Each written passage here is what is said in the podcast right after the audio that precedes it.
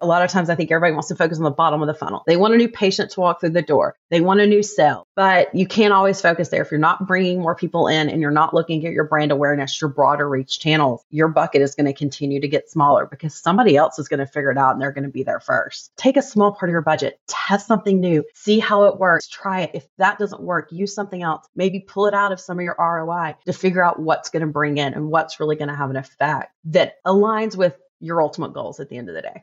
But then you think about the social landscape. The research and data is hugely significant. When we combine all of these different touch points, build that long-term loyalty. And then diving into the clicks to leads to sales. It's gotten to a point where it can drive better results than audience targeting. And really is what's going to set you apart. You're tuning in. You're tuning in. You're tuning in to the How Agencies Thrive podcast.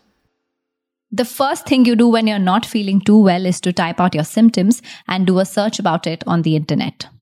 This is obviously not the best thing to do, but you're not the only one. About 5% of all searches online are health-related.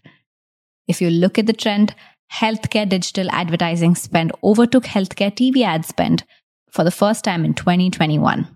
And healthcare digital ad spend in the US is projected to increase by 10% this year.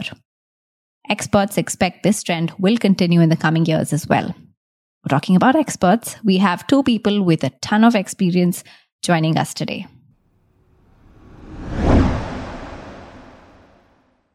Hello and welcome to the How Agencies Thrive podcast.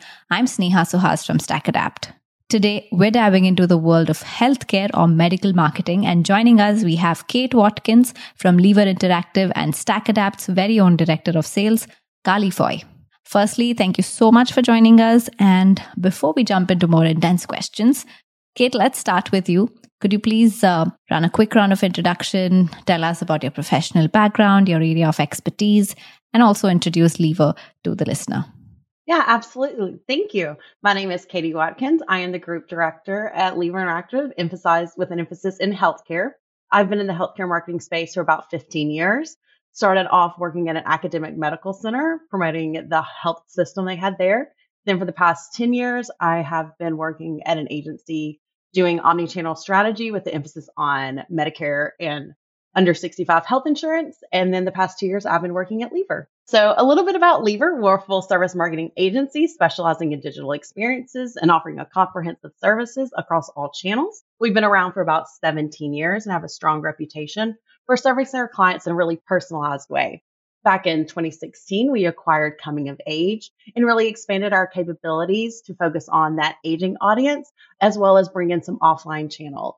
So this has made us a very versatile agency that allows us to meet our diverse marketing needs of our clients and especially those in the healthcare space. Thank you. Thank you for joining us. Over to you, Carly. Yeah, for sure. So Carly Foy, just in case you missed it, but I'm here, a Director of Sales at StackAdapt. Previously, I have worked exclusively in the programmatic space, first at a holdco agency, and then moved over to a smaller trading desk where I led up the team. I specifically worked actually with healthcare insurance in the US, even though I'm based in Canada. And then I made the move over to StackAdapt, and I've been here for about 5 years working on clients such as Katey. I've known her for quite some time now, specializing in healthcare, both B2C and B2B as well. Wow, that's a lot of experience that both of you bring to the table, and it's great that you could give us your time. Excited to get this conversation started. So my first question to you is about defining healthcare marketing. So how would you define it, and what does not come under, healthcare or medical marketing? What does not consist of it? And what would you say are some of the rules and regulations that are governing this? Yeah, so for me and how I look at healthcare marketing, there's really three different avenues. So you have your provider health system, and then you've got your insurance side. But on the third side, you also have your pharmaceutical and your medical devices, which is where a lot of your B2B, but you still have some B2C aspect within there. So I think most of the time people really focus on the provider and the health insurance and, the unique challenges of that. But it really, to me, includes all three of those things. So I think also I would say to me, what is not healthcare marketing are your supplements, your things that are told as you're healthy, your beauty, your wellness. That is not. If it is an impulse buy, it's not really healthcare marketing. Healthcare marketing It is a long game. You never know when someone is going to need these services, and you need to be present throughout. If you're waiting until they need it, you're probably too late to the ballgame. So from the legal side, each one of the different areas, it has different governing bodies. So I would say everything under healthcare, we're all familiar with PII. Healthcare adds in the layer of PHI and brings upon HIPAA and all the requirements. So I would say definitely one thing is just you have to be careful. Your lists are important, but they have to be stored correctly as an agency, or you need to be looking for high trust and just making sure that you're meeting all of the HIPAA requirements, because even from the agency side, a mistake on your end can affect the clients. So they can get penalized, fines, all kinds of stuff. So you really want to make sure that you're really following the rules and laws that govern that. But at the same time, all of the clients read rules differently. And this was very surprising to me when I started. You have one set of rules, and four different companies, their legal teams are going to take different interpretations. Some are more conservative, some are more loose. So you really have to lean in and know your client's the ultimate expert, understand the box, understand your limitations, but trust and go with what their legal team says. So even from a creative review standpoint, that's on each individual's legal team, what they're comfortable saying against the laws, because they are ultimately the experts at the end of the day. High trust is a big thing you'll hear a lot talk about. That allows insurance agencies, health systems to actually share their first-party data with you, which we know the future of the cookieless world and third-party cooking going away, the importance of this first-party data. So knowing the high trust and honestly being willing to go through that process. It is a very lengthy process to get high trust certified, but it does give an extra where it's much easier to get the clients to get those lists so you can really, have the best marketing there and most targeted. Disclaimers. You have to think about your disclaimers. It does no good to do a radio spot if 27 seconds of a 30-second spot are disclaimers. So understanding what's required even within the channels that you're picking and what's doable and not doable. So there are different types of legal boards. So the FDA is where your pharmaceutical medical devices really sit. You have your State Department of Insurances and CMS, the federal, is really for basically just your insurance. And then for your providers, it is all different types of laws. There's state government, there's state boards, federal, everything that applies in there. I will say on the provider side, the legal concerns stop providers from marketing. They don't want to deal with it. They don't understand it. So it stops them. But ultimately, those that choose to go into it really do see success, which is why a lot of times you'll notice one physician or one health system and they market a ton. It's because they've seen the success with it and they were willing to figure out what the laws around it were. Katey, I think you bring up an interesting point as well. I remember all the time opening up a magazine and seeing a 4-page ad for a new medication, and 2 to 2.5 pages were just disclaimer, all the information that they had to share. So it does present quite an interesting challenge, especially when it comes to approaching digital marketing as a whole. So I think a lot of the times too, when we talk healthcare with clients specifically, we're looking for more custom HTML5 units that we can use where we actually do have that scrolling capability. So they're able to see all the fine print. Is it 100% readable? I would hope so. But at the same time, at least we have that disclaimer in place to follow the compliance that is set out by the client. I think additionally, you mentioned as well, targeting. That's a big one here, because specifically, like when we talk about targeting, not everybody has access to first-party targeting. So I think as we continue to see the cookieless future, we're going to have to go to contextual, which is so old school to think of, because that was like the big thing 10 years ago. So are you seeing a lot of your advertisers also veer towards contextual when it comes to targeting? Yeah. And I really think that's kind of going to be where we see the future, because I think one of the things, and I mentioned this kind of briefly, is you don't know when somebody's going to need it. You never know when somebody's going to have a diagnosis. And also, unlike other products, we're not looking for a female age 20 to 25 that's going to buy a teeth whitening or something along those lines, right? Every single person is a potential patient. And when you're talking about healthcare marketing, yes, we're talking about customers, but at the end of the day, most of the time, these people are patients. So it's everybody and anybody. So it's not your normal demographic income. It's a lot more of where people are at this phase of their life or what has happened. And I think that's where, the StackAdapt platform and your targeting really helps with that. And contextual is going to come into play. If your product is some type of cancer, well, you've got to find where are those people? Where are they? Because they're not just on your normal website. So really figuring out how to target that audience based on their unique condition. Diabetes is going to be somewhere completely different than cancer, but yet at the same time, if your health system, those are all patients that you're trying to reach out to. So yeah, I really think contextual is coming back. And I think a lot of the things that we used to see old school is coming back. I think you're going to see patient testimonials. People are wanting more humanized content. They want to feel they have all of this information and everything is so overwhelming that seeing someone else talk about going through a similar experience, that is key. You know, within a lot of medical conditions, people are looking for the others, message boards, Facebook groups, social. It is so important to know that they're not alone. And so those are the areas where the people are, and that's going to be how you have to reach them.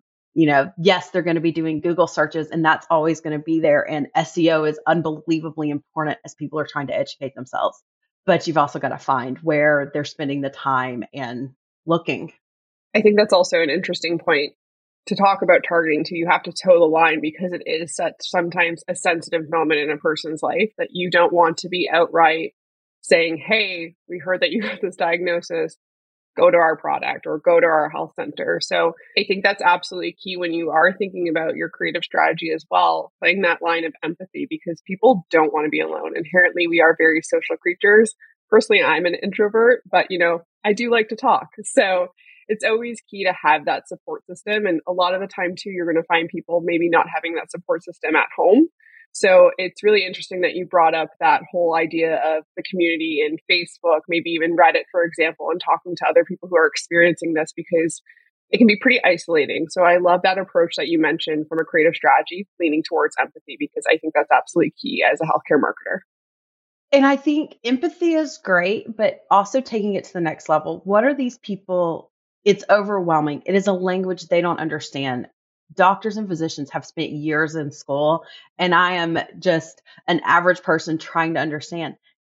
They're looking for a way to feel in control because right now they are out of control. How can you empower them? Because that's what a lot of time they're looking for is how can they have some control and some say in what is happening to them? So it's giving them those tools and those resources and, you know, building them up. Education is huge. And that's something that honestly in the past few years has changed. COVID forced health insurance and banking to finally come up to speed with everything else. Those were the two industries lagging behind. They are now going, okay, we have to figure out how to be online, how to be digital. And education is one of the biggest things. You know, another change that we're seeing is healthcare is becoming politics, which is a very different space. It's never been brought together. People have their own ideas. They have their own opinions. And they're looking for doctors and physicians that match up to that, that believe and agree on their approaches.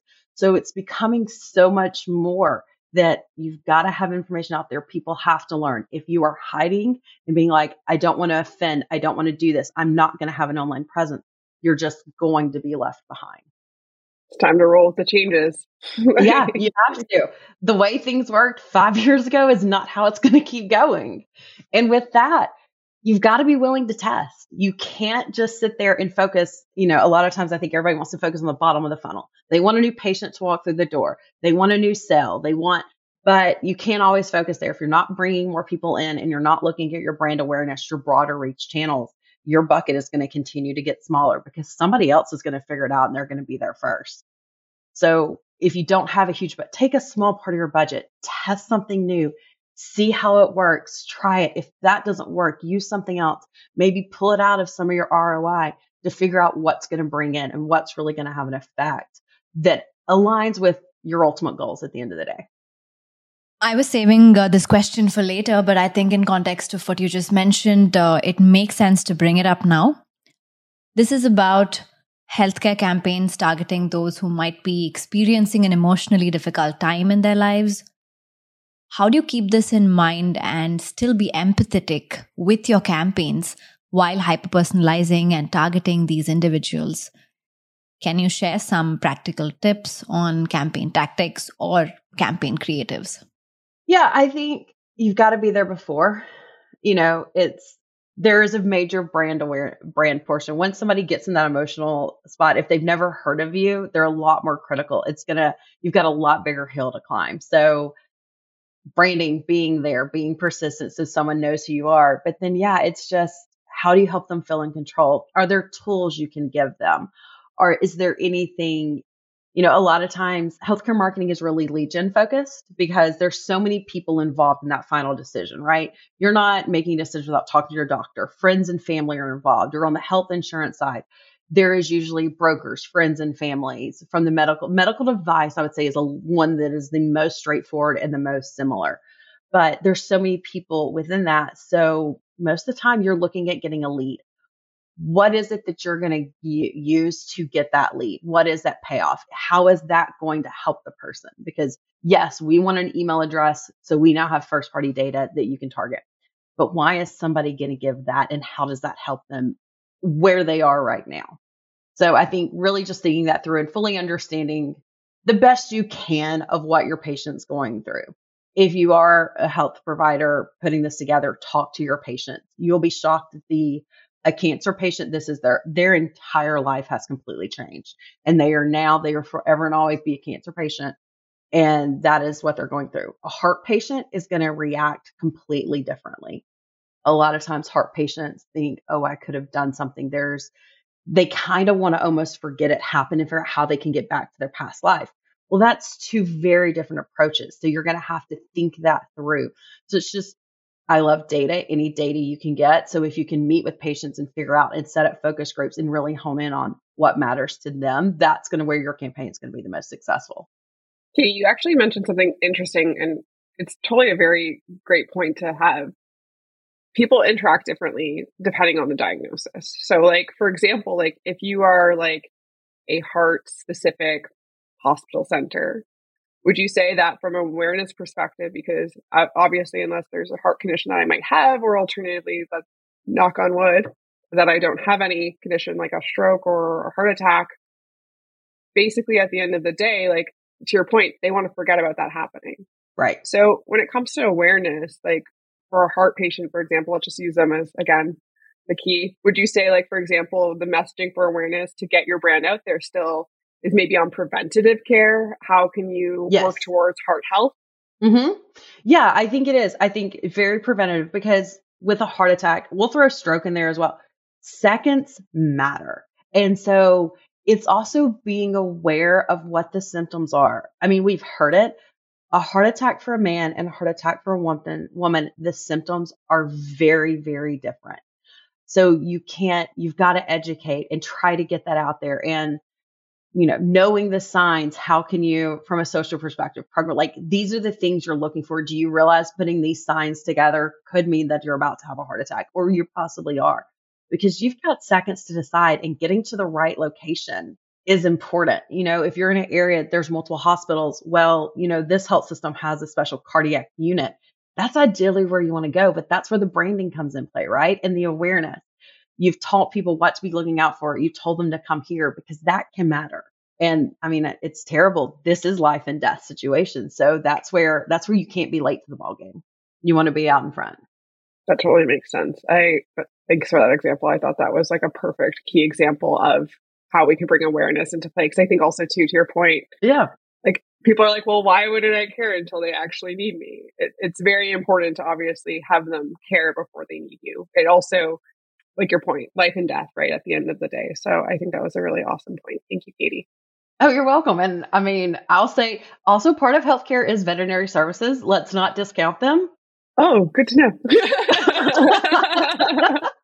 I have a dog that is 2 weeks out of major surgery because in the middle of the night, we had a major episode. What is the first thing I did? I started Googling, what does this mean? Little did I know, and I called the 24-hour vet, he was going to be in surgery. So it's the same type of thing, right? I mean, it was 2:00 in the morning, so I only had one option, but luckily that was a specialist that I needed to see. So how did the healthcare industry see changes in the past few years? And what would you say are some of the KPIs for a successful healthcare campaign? Yeah, so I think the past few years in healthcare, COVID changed a lot. COVID changed so much. One of the biggest was telehealth. It is now. It used to be something a few places offered. It was kind of looked at, oh, it's nice to have. But I think the latest numbers I've seen is 50 or 60% of people are utilizing it, especially in the younger generations. Like, it is very sought after. It is now just kind of a standard thing, especially if you have a cold.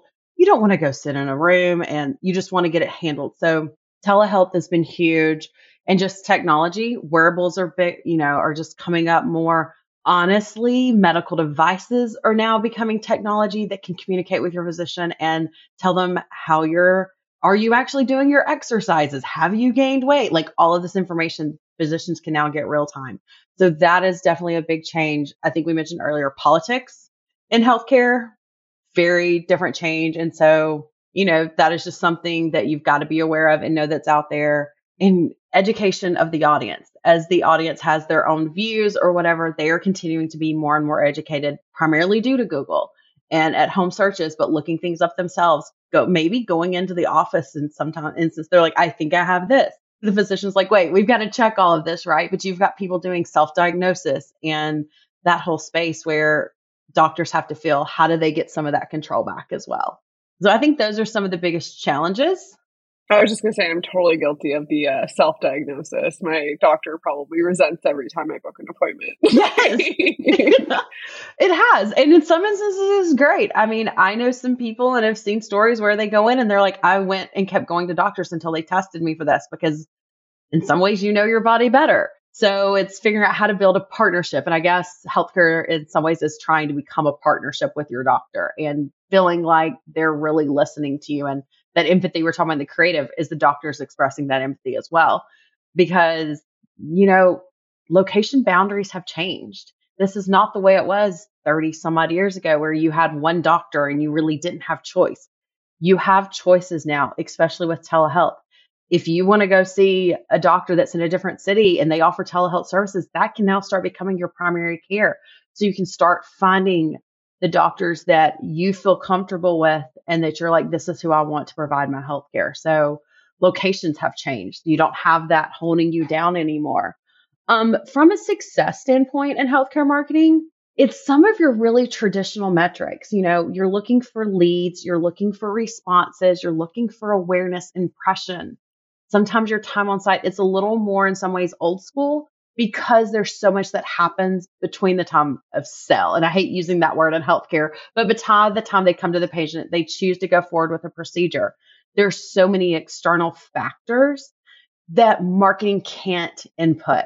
So marketing can get you into the door. It can get you in the consideration phase. But these external factors and the relationship with the physician or the family members, that's what ultimately affects the sale. So I think it's a real hard time to always say, hey, marketing, you're responsible for the sale, when 50 other hands are going to touch it from the time marketing has become a lead. Yeah, that's a lot of changes. And I'm sure with changes, you had some challenges. So if you could highlight some challenges and also talk about some trends to watch out for in 2023 and a little beyond that. And also, if someone's just starting off in this industry, what would be some of the tips you'd like to share with them?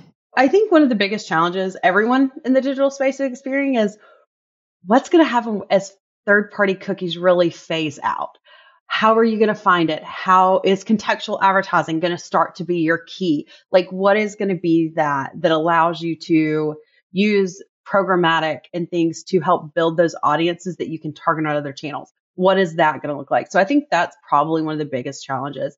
Kind of going off a little bit on the KPIs, attribution. That continually, because so many hands do touch it, how do you go back and really attribute what brought this person in to show how the marketing is working within healthcare? Education is always going to be around, but here I'm talking about patient education. So you can't just have, does your website educate the patient? Going back to empowering. If somebody's coming to you because that website is constantly empowering them, they're starting to see you as a trusted source. That's going to play huge. You cannot forget about SEO. SEO is going to be the key, because everyone will forever and always be Googling their symptoms. So understanding SEO and how that plays into it. Competition. In the insurance space, there are more and more plans every single year. People are inundated with choice. So what makes you stand out? There's a set things everybody offers, but what are your differentiators? Are you able to clearly explain it to them? You know, they say typically if it's online, it needs to be at a 6th grade reading level. In healthcare, the words alone put it at a college reading level most of the time. So are you breaking it down so that your audience truly understands it? So that's a big challenge that we've been focusing, and that will continue. That's not going to change. We mentioned this a little earlier. For providers, now just because you're the only hospital in a small city doesn't mean anything. You know, people will go other places for healthcare, and they're expanding out, and they're looking and being more active in their health and in what's happening with them. So I think those are some of the big things there. Retention and engagement. You know, are you considering how your offline, your online, how all of that works together? Are patients using your patient portal? How is that affecting them? Is it a positive experience? Is it a negative experience? It's really looking at the entire journey, not just through, hey, we got them through the door, but what happens once they get through the door? Easier to keep somebody than it is to bring somebody in new. And then are you reinforcing that? Is your marketing still reinforcing why are they there? So really kind of closing the test, or closing the loop on that journey. And then I'm still going to say a big thing is you've got to be willing to step out of what happened in the past and what was working last year. It's not always going to be the same. Test, grow, test and grow. If you're not testing and all, you're just going to get left behind because somebody else is going to step into that space first. Somebody that's kind of starting out, these are kind of what I tell pretty much, you know, people when they start are, you're never going to know everything, and it's okay not to know something. You are much better off with any of your clients to say, I don't know, rather than telling them something wrong, right? You're going to build a lot more trust to say, hey, let me check on that. Let me reach out to the experts. I cannot tell you how many times I said, hey, let me check on that. I have sent Julian an email and been like, hey, the guys are at StackAdapt. Hey, what do y'all tell me about this? So I knew what I was telling them was correct. And that is okay. It honestly, it builds trust. It makes you better. Ask questions. When the client tells you something and you're not sure, continue to ask until you truly understand, and not just go, okay, that's what it is. You need to know why. And this goes to things that you're doing, you know, constantly understanding why, because if you know the why, there may be a better way to get to it. There may be a better way to figure it out if you understand what you're doing versus just accepting it. Ask questions constantly. Don't put yourself in a box. Think outside of the box. You know, we have laws, we have rules. Yes, we have, but there's different ways to approach it. Look at the problem from the other side. Rephrase the question. Constantly look at it and constantly challenge what you're seeing there. If you can find a good mentor, and it's not just, oh, this is the person that's in the exact job I want. It's a good mentor is somebody that you see yourself in, at least for me. It's somebody that I could see myself in and know we have a similar style. I don't have to change who I am and how I'm working to kind of step through that. So really look for that type mentor that you can kind of grow with. I think one other thing, too, I'd like to also say, if you're new to the industry, is if you have partners that are also helping you guys out, please absolutely reach out to them. I remember when I started off in digital marketing, I had no clue what I was doing. And I always say jokingly for about 8 months, and then it finally clicked one day. But I was able to leverage my partners that I was working with to be able to understand the product more, to be able to understand the solutions that I was focused on building for my clients. So I think that all of that is absolutely fantastic. And that's just my one ad, because Katey, you nailed it. So we are just about to close. So thank you so much, Katey and Carly, for joining us and giving us your insights on so many things. And to the one who is listening till the very end, thank you so much for staying back and listening to the entire episode. It looks like you might have found some value in this. So make sure you follow and like the podcast, share it with your friends or people in the industry who you think will find value in this. And if you want to get in touch, you can write to us at academy@stackadapt.com. That is academy@stackadapt.com. We have episodes releasing every alternate Wednesdays. So make sure you catch the episode right when it drops. So don't forget to subscribe. I will see you in the next episode. This has been the How Agencies Thrive podcast. See you soon. Thank you so much for tuning in. This has been the How Agencies Thrive podcast. If you like what you heard, then there's 3 things that you can do to support the show. Number 1, subscribe. Number 2, leave us a review. And number 3, share our podcast on social media or with anyone who might find value in this content. If you have questions or feedback, or just want to learn how agencies and brands work with StackAdapt, you can find us at StackAdapt.com. Thanks for listening, and we'll see you next time.